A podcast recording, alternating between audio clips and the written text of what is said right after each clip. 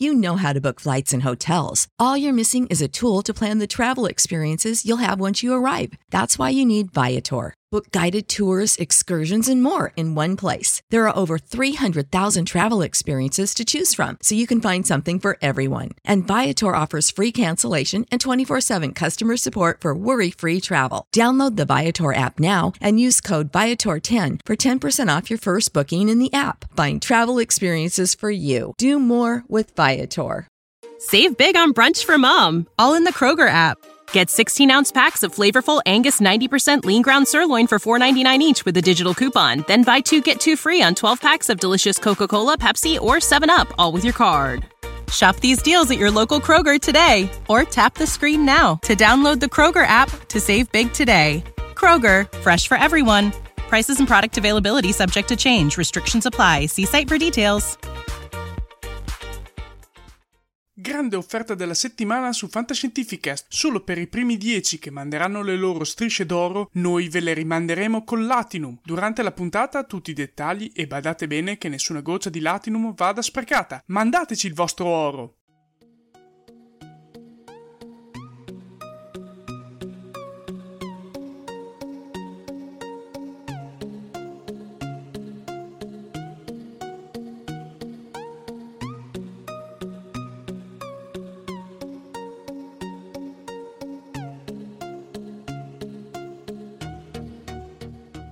Fantascientificast MTI presentano Words on Streaming digressioni su film, serie e anime on demand ad alto hype e da binge watching.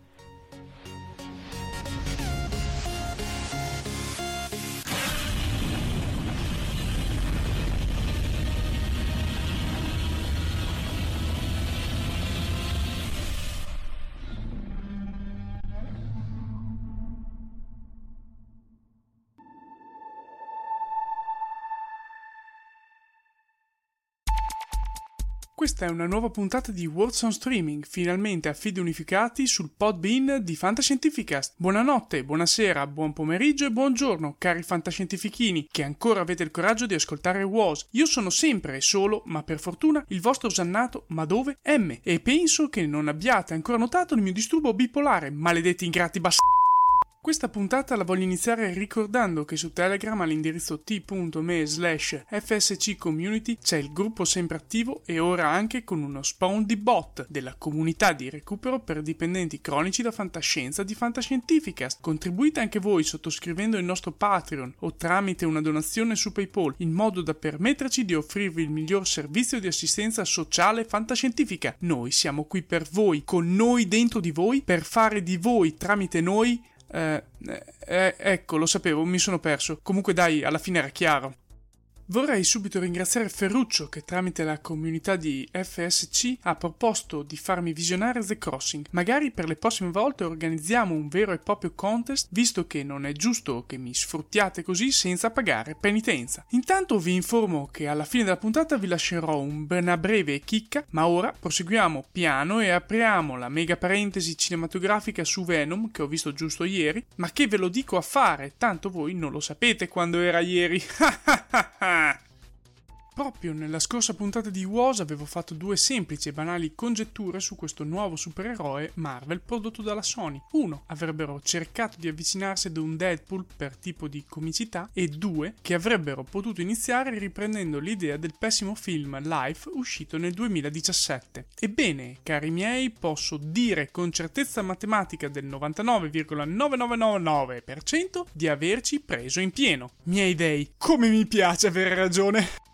Questo Venom inizia appunto riprendendo e riadattando la fine di Life, che però non era della Sony a quanto mi ricordo. Comunque, l'astronave che si schianta, il simbionte che ora sono diventati quattro e il luogo dello schianto il sud-est asiatico, oltre che il nome della Life Foundation, sembrano tutti richiami belli pronunciati proprio a quella pellicola. Ma che altro dire di questo esperimento della Sony? Ni, perché nel complesso risulta un bel film, godibile e anche divertente, ma i contenuti sono veramente leggerini e la trama è parecchio banale e va avanti perché deve andare. Se ci si deve mettere poi che nessun personaggio ha un minimo di spessore, la cosa è deludente sotto questo punto di vista. L'interpretazione di Hardy sembra quella di un bamboccione che fa le cose perché deve farle senza rendersi conto di nulla di quello che accade a lui o a chi gli sta attorno. I primi 45 minuti sono lenti, ma ci stanno anche. Poi emerge finalmente il fattore comico con battutine e situazioni anche alla Deadpool. Però nel complesso alla fine è un film che si lascia guardare con spensieratezza e che vale anche il tempo speso a guardarlo, ma che al tempo stesso dopo qualche giorno avrete già dimenticato. Sì, Venom è figo, è fatto molto bene, ma ricordatevi che questo film è fuori dal Marvel Cinematic Universe, quindi difficilmente lo vedremo come Avengers.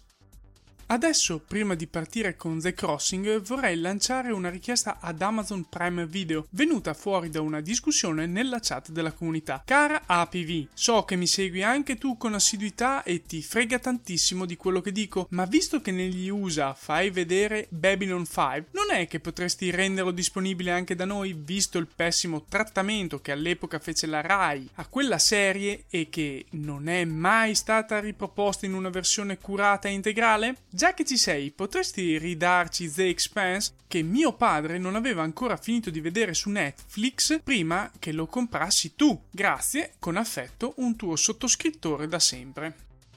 Ed eccoci finalmente a parlare di The Crossing, una serie presente su Amazon Prime Video che si compone di soli 11 episodi e che è già stata cancellata dal network. Questo non sembra per nulla di buon auspicio. Infatti ho veramente difficoltà di inquadrare questo telefilm perché non mi è dispiaciuto, visto che l'ho guardato molto rapidamente, ma allo stesso tempo non mi ha lasciato nulla di nuovo e non mi ha colpito più di tanto. Purtroppo è un chiaro figlio di Continuum o di Travelers e dalle mie parti questo vuole dire arrivare dopo la puzza, ma capisco che per il network sia un modo per cercare di andare sul sicuro ed accaparrarsi una quasi sicura percentuale di ascoltatori. Reputo però questa pratica un modo di danneggiare la creatività. Ma andiamo, come al solito, con calma e sappiate che ho ponderato di farvi io la sinossi poiché non siete venuti a trovarmi alla strani mondi, ma alla fine sono così buono, quindi passo la parola alla nostra Noemi.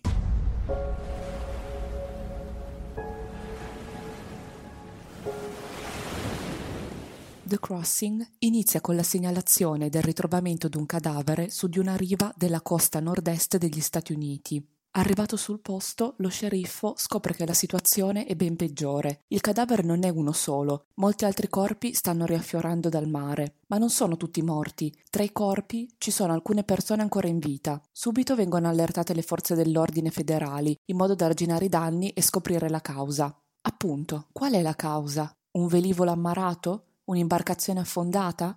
Ma non ci sono state segnalazioni di nessun tipo di questi eventi e la storia che i sopravvissuti raccontano ha dell'incredibile. Vengono dal futuro. Futuro, sì, da oltre 150 anni nel futuro. Ovviamente le forze dell'ordine non credono a questa versione e pensano che siano profughi stranieri, anche se parlano benissimo l'inglese. Quale sarà la verità? Lo sceriffo intanto ha dei sospetti e nasconde lui stesso un passato nebuloso.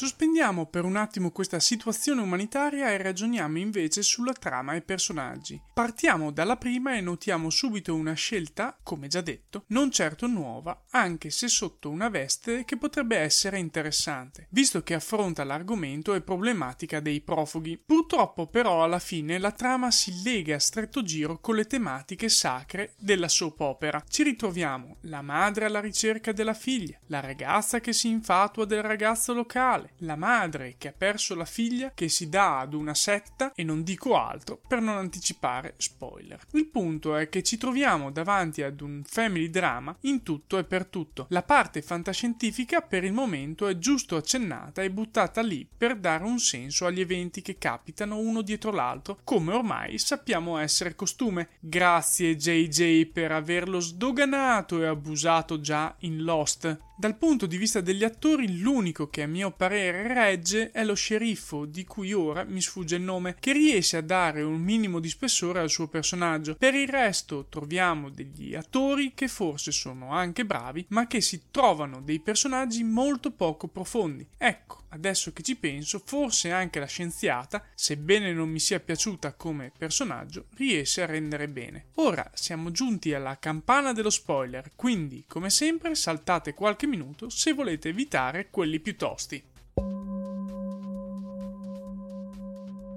Lo dico subito, a me la morte dell'agente dell'FBI incaricata del caso è la cosa che mi ha fatto più storcere il naso dopo l'assassinio del marito della responsabile del primo gruppo venuto dal futuro. Notate lo slalom che faccio per evitare di tirare fuori nomi che non ricordo, che neanche Alberto tomba. Comunque, sì, c'è un primo gruppo venuto per evitare che vengano creati gli Apex, esseri umani modificati geneticamente per essere superiori in tutto e per tutto tutto e che nel futuro stermineranno l'umano medio. Purtroppo è chiaro fin da subito che questo primo gruppo è in realtà colui che ha portato o porterà alla creazione proprio di questi Apex, assieme alla scienziata pazza che non gli frega di nulla se non di salvarsi la vita a qualunque costo. Un personaggio buttato dentro a caso è quello della figlia rapita dagli Apex e portata invece indietro col primo gruppo di viaggiatori. Interessante la vita nel campo di prigionia perché cerca di approfondire il problema degli immigrati, scalfendone solo la superficie. La donna Apex, che si affeziona ad una bambina umana media, è forse l'unica nota interessante, mentre tutta la parte tra lo sceriffo e suo figlio è una palla assurda. Il finale in cui tutti fuggono non può che riaprire le carte, ma la domanda che vi pongo è semplice. Avrete voglia di vedere queste puntate di The Crossing sapendo bene che le domande rimarranno tutte in sospeso?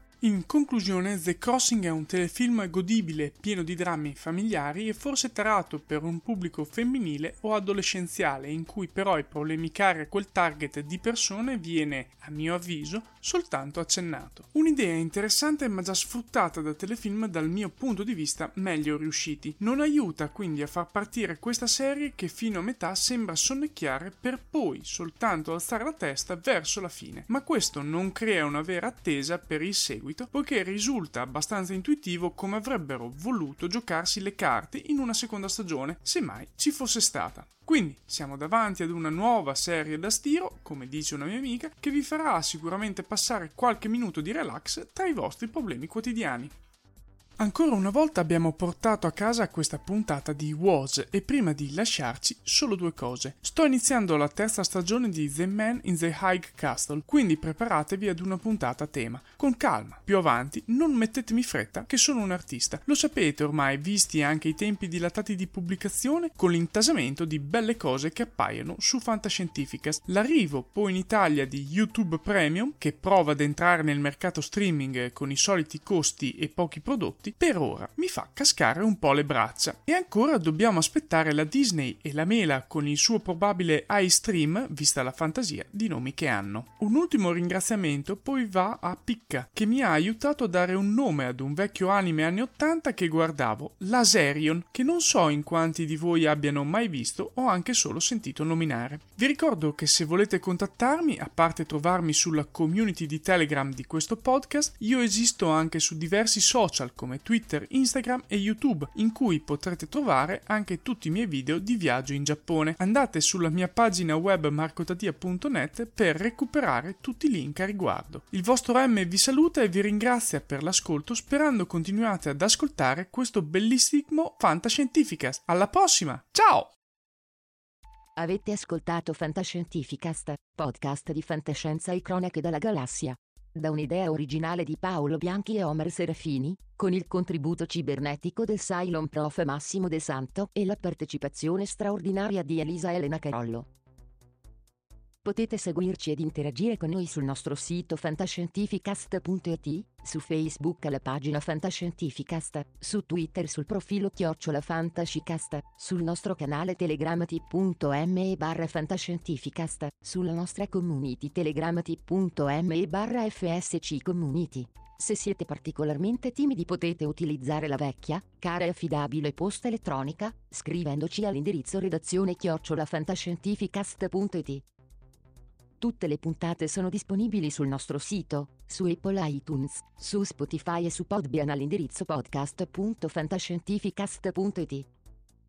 Se volete potete lasciarci una valutazione a 5 stelle su Apple iTunes ed offrirci una birra romulana o un gotto esplosivo pangalattico sostenendoci tramite una donazione PayPal o Patreon utilizzando gli appositi pulsanti sul nostro sito. Fantascientificast è una produzione amatoriale, non si intende infrangere alcun copyright, i cui diritti appartengono ai rispettivi detentori. Autorizzazione SIAE 56125359. Nessun byte e nessun tribolo sono stati maltrattati durante la produzione di questo podcast. L'equipaggio di Fantascientificast vi augura lunga vita e prosperità e vi dà appuntamento alla prossima puntata lungo la rotta di Kessel. Sorpresa! Sono ancora qui con una pillola conclusiva. Voglio parlarvi di The Last Hope, un anime prodotto da Netflix che mi ha incuriosito ma che alla fine mi è sembrato la solita minestra riscaldata. Nulla di innovativo, mondo devastato da un motore dimensionale che è collassato e ha creato un periodo di evoluzione simile al cambriano, ma in cui si creano ibridi biotecnologici, diciamo. Siamo solo ai primi 13 episodi, ma a parte qualche scontro con robottoni e questo scontro tra motori quantici della luce e del buio non lascia molto. Sembra un miscuglio di cose già viste partendo da un Daitan e finendo a un cowboy bebop passando per accenni alla Evangelion. Insomma, un putpurri di tante cose che però tutto sommato si fanno anche guardare. Fatemi sapere la vostra se lo guardate, mi raccomando. Ciao!